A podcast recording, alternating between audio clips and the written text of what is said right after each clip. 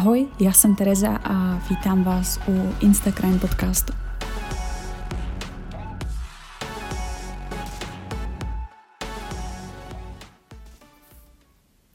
Takže ahoj, dneska vás vítám u třetího dílu Instagram podcastu.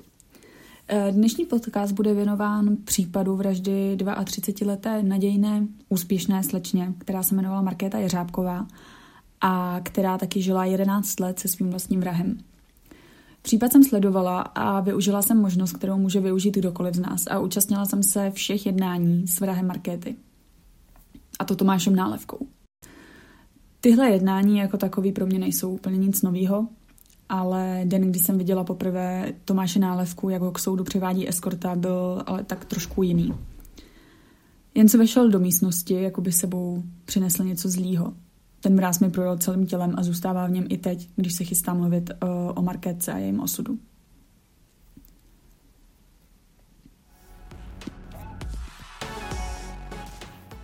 Markéta vystudovala a pracovala jako vojenská farmaceutka, kdy se dokonce chtěla účastnit vojenských misí ve třetích zemích. Podle výpovědi všech svědků, kteří Markétu znali, byla velmi chytrá, spolehlivá, tu práci milovala a byla taky spořivá. Její matka uvedla, že měla velmi dobrý plat, ale sama si jako nikdy nic nekoupila a většinou peněz si dávala na stranu. Co však nikdo nepochopil, bylo, že v roce 2009 začala chodit s Tomášem Nálevkou, který používal titul inženýra, ačkoliv nikdy studia nedokončil a mám tušení, že snad v prvním nebo druhém semestru ho ze školy vylili. Neměl žádnou legální práci, neodváděl zdravotní ani sociální pojištění, měl exekuce a podle mě je zcela zřejmé, že byl na markétě finančně a citově závislý. V roce 2012 Markéta otěhotněla, ale dítě by pro ně v tu dobu bylo jenom komplikací, vzhledem k tomu, že otěhotněla ještě při studiu a rozhodla se proto pro interrupci. Jak už jsem říkala, Markéta mm, měla vydělávat slušné peníze, když to nálevka ten žádnou práci jako legální neměl. Markéta platila nájem, platila si úvěr na auto a starala se o celou domácnost. Markétina kamarádka, se kterou chodila do práce, na začátku uh, soudního líčení uvedla, že v únoru 2020 se jí svěřila Markéta s tím, že uvažuje o rozchodu kvůli neustálým hádkám a podezírání ze strany Tomáše ohledně nevěry. V březnu 2020 měla mít Markéta od 3. do 10. 3. dovolenou. Když se však po týdnu neozvala ani nepřišla do práce, kolegům to přišlo vzhledem k jejímu zapálení do té práce podezřelý.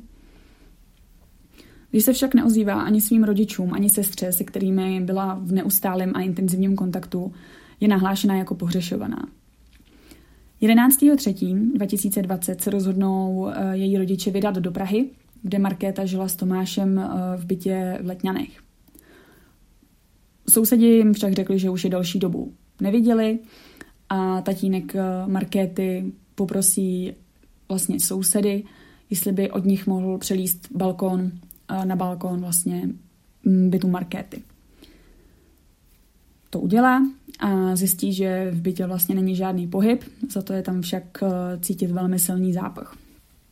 Přivolaná policie a záchranná služba naleznou Markétku zavražděnou a zaslanou do postele a je zřejmé, že už je ve značném stádiu rozkladu.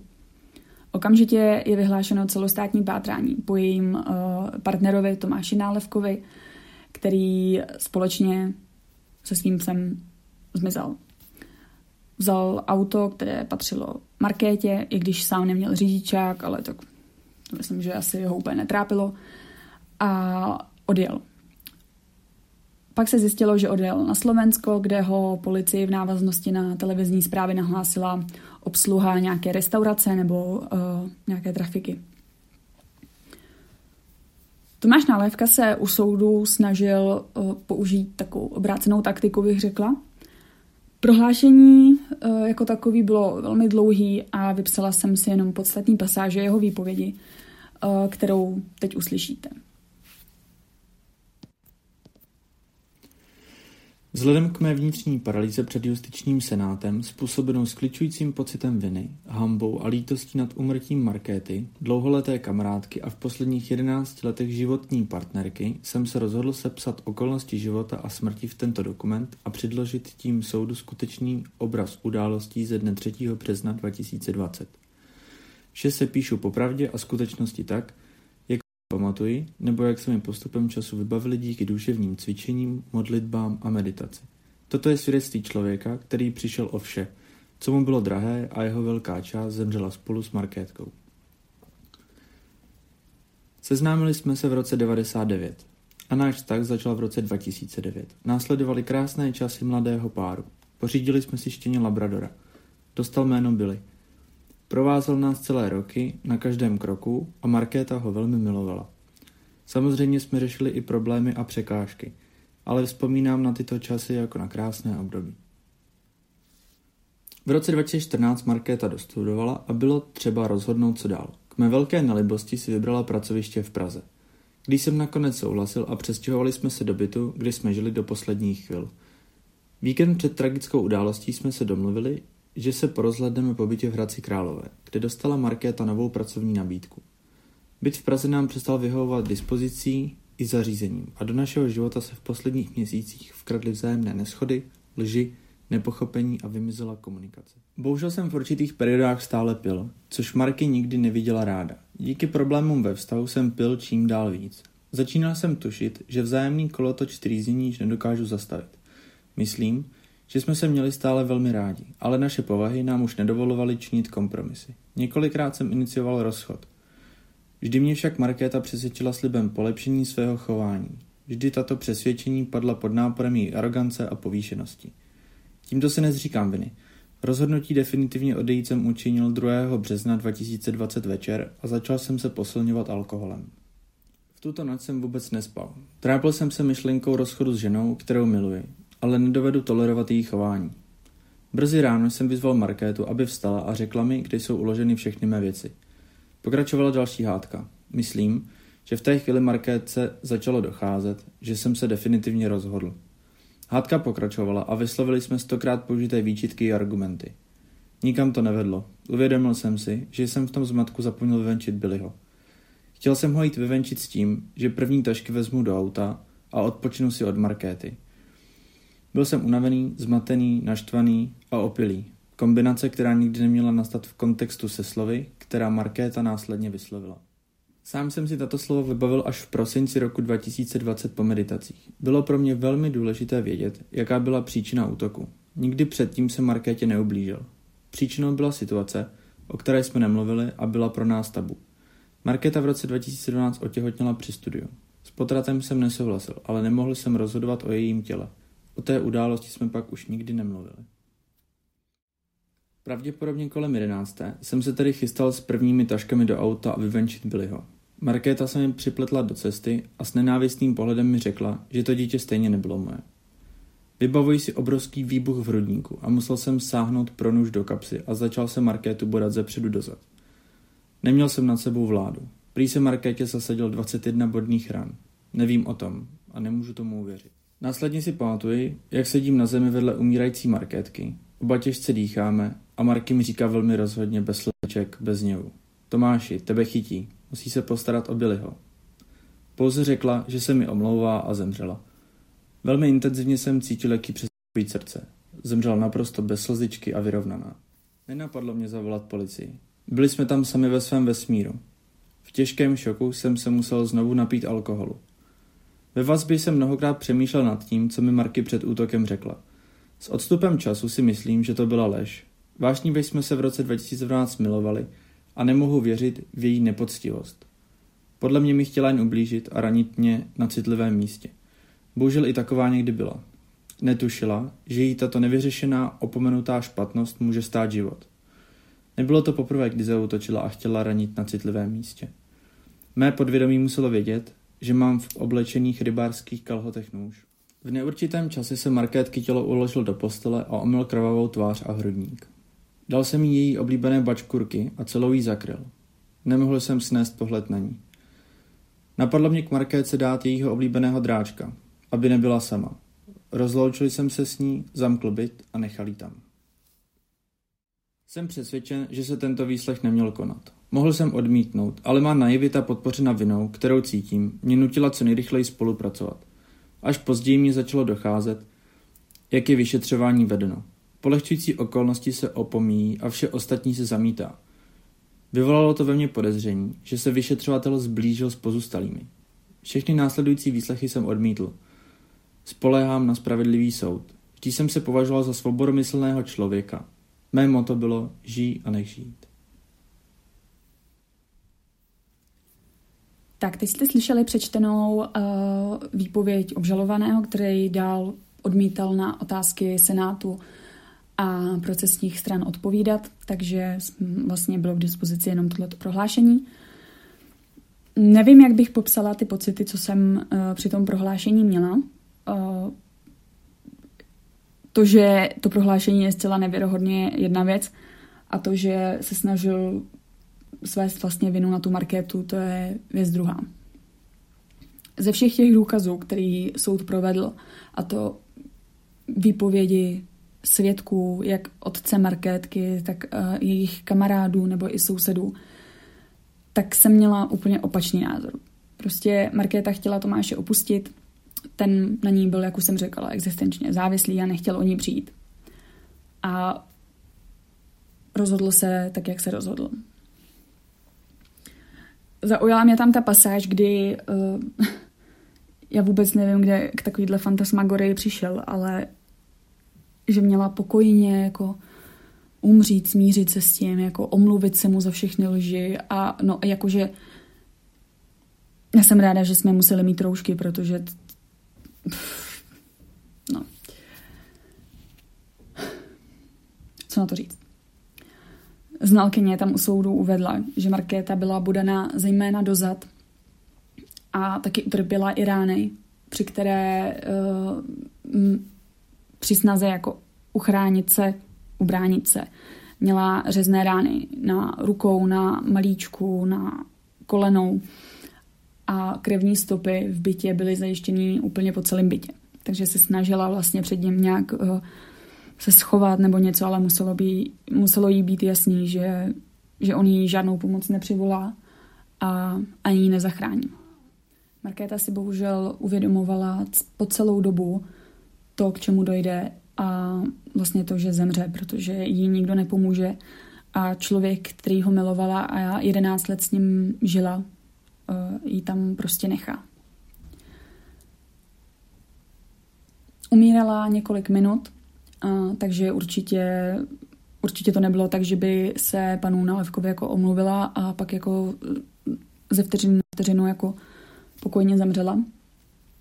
Umírala několik minut a poskytnutím laické lékařské pomoci a přivoláním záchranné služby by bylo možné ji zachránit.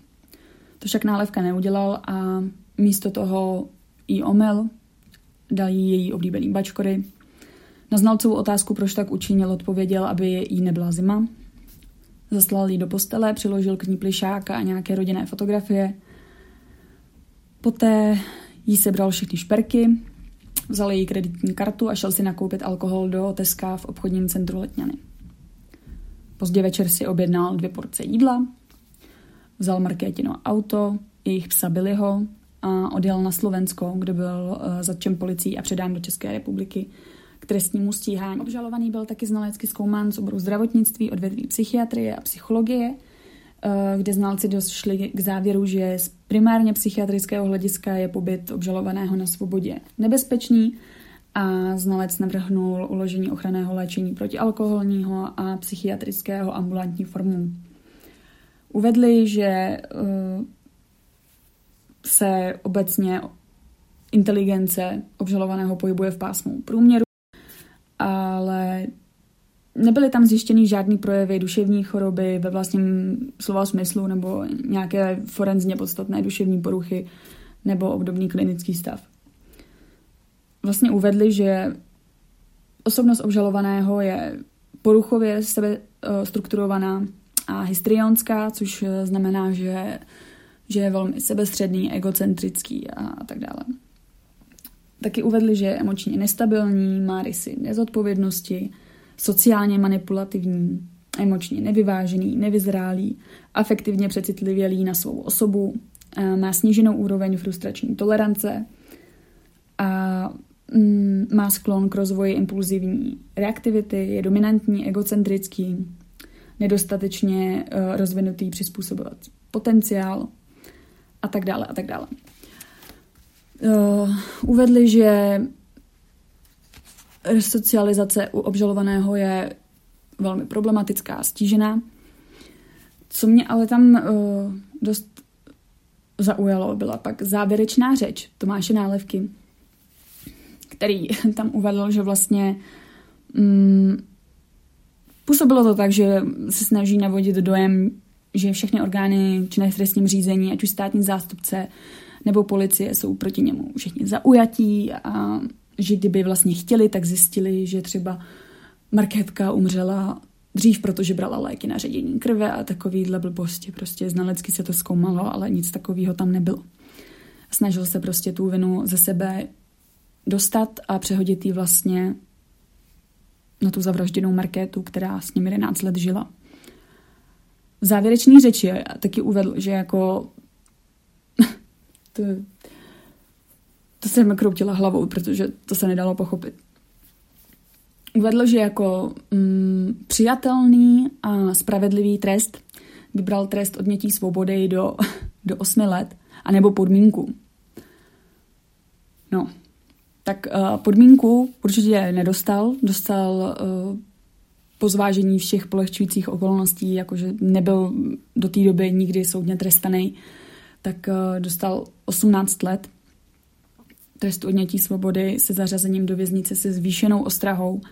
Pak dále uh, mu byly uloženy um, léčení protialkoholní a ambulantně psychiatrický, tak jak znalci navrhovali. A Nálevka byl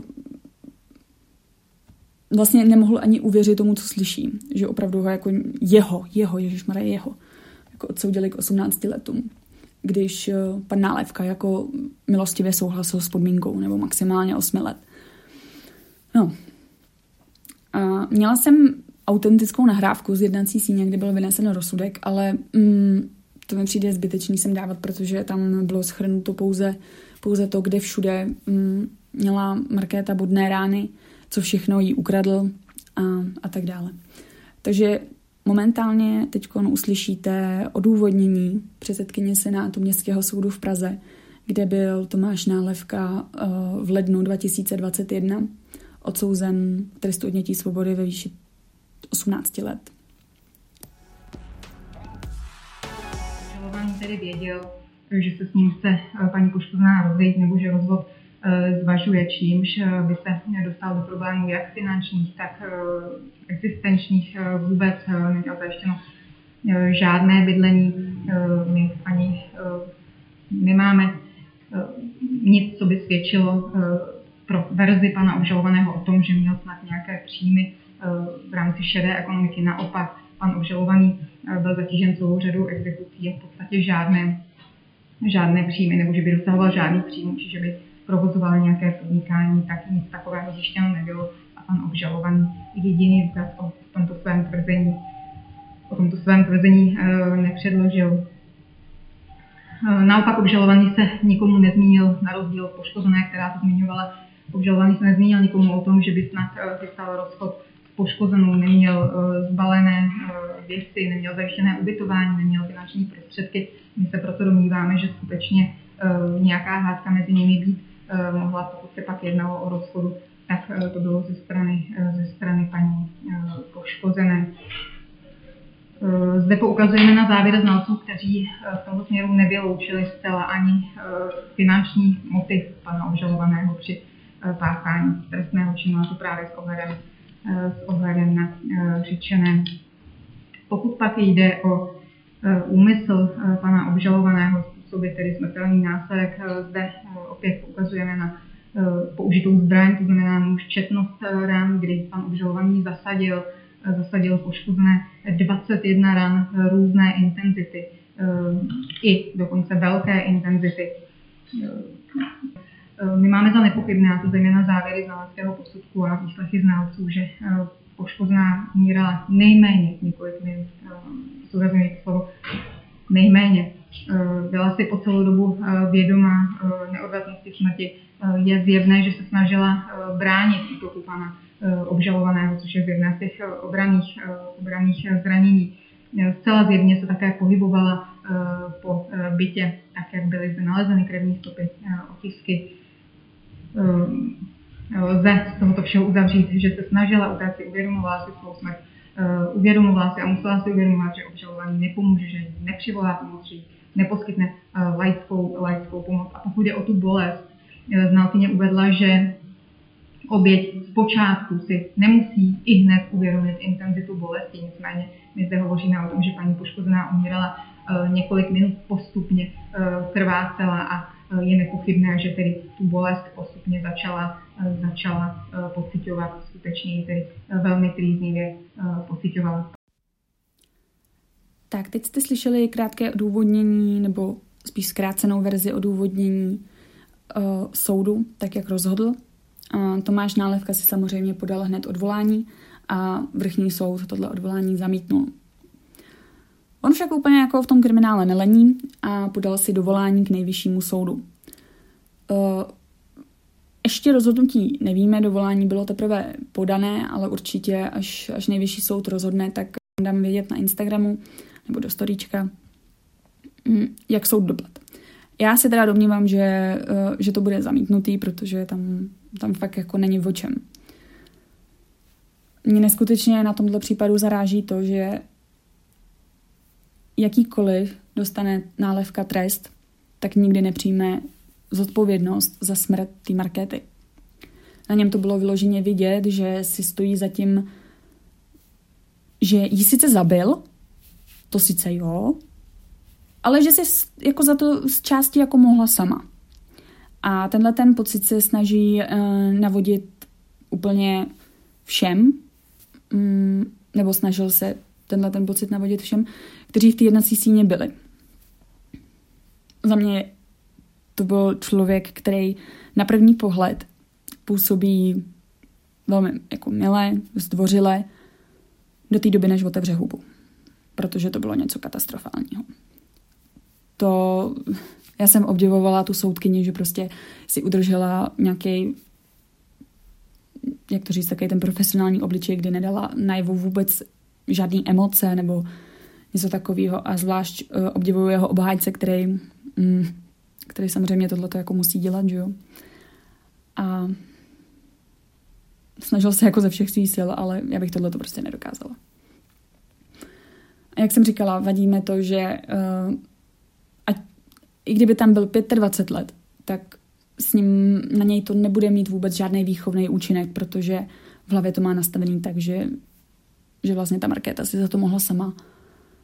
A je úplně, je úplně jedno, co mu řeknete vy soudkyně mu tam říkala, že proč vlastně užíval ten, eh, ten titul toho inženýra, i když je, i když je podložený, že tu školu nikdy nedostudoval a on úplně odmítal prostě, že by, že by tu školu nedostudoval, on prostě řekl, že ten titul má, že ji sice nedostudoval, ale ten titul má. A to bylo hotovo. To samé, že eh, řídil. I když jsme měli jasný důkaz o tom, že řidičský průkaz nemá, tak stejně soud přesvědčoval o tom, že, že si ty řidičák nemá, ale jako řidič je dobrý. No, nevím. Snažil se tam působit takovým tím dojmem, že je prostě na výši, že, že je hrozně chytrý. Snažil se tak vlastně podat i to prohlášení, který jste mohli slyšet. Měl tam hrozně takový jako uh, vyšperkovaný takový slovní fráze, šlo vidět, že, že nad tím jako přemýšlel, aby taky působil. Taky, co mě zarazilo, bylo to, že on vlastně, když, když utíkal v uvozovkách z toho bytu, tak uklidil tam, vytřel tam, uměl nádobí, to tam ještě uvedl vlastně ke, znale, ke znaleckým posudku, že, že je jako pořádku milovný, tak ještě jako uklidil, hodnej. A a že když si balil, tak že nechápe, proč si vzal svůj obyčejný oblek a nevzal si ten, uh, ten nejdražší, co tam má, když věděl, že bude souzený. to je prostě jakože... A nejvíc, čeho mě zamrazilo, byla situace, kdy vypovídal otec Markétky a mm, obžalovaný má samozřejmě právo vyjádřit se k tady těm výslyším svědků. A uvedl tam větu, že vlastně nechápe, proč, proč ho otec Markétky jako nemá rád. Všichni tam prostě seděli úplně zmražený, jako jak tady to prostě může říct. No, za mě to byl docela drsný případ, u kterého jsem za poslední dobu byla. A jsem ráda, že vám to můžu podat v, tak jako ty první liney. A budu doufat, že se vám tenhle ten podcast líbil. A na Instagram blogu určitě budete mít článek, takže mi můžete do toho článku napsat vaše postřehy, dojmy nebo názory, budu ráda a oslyšíme se zase příště. Mějte se fajn.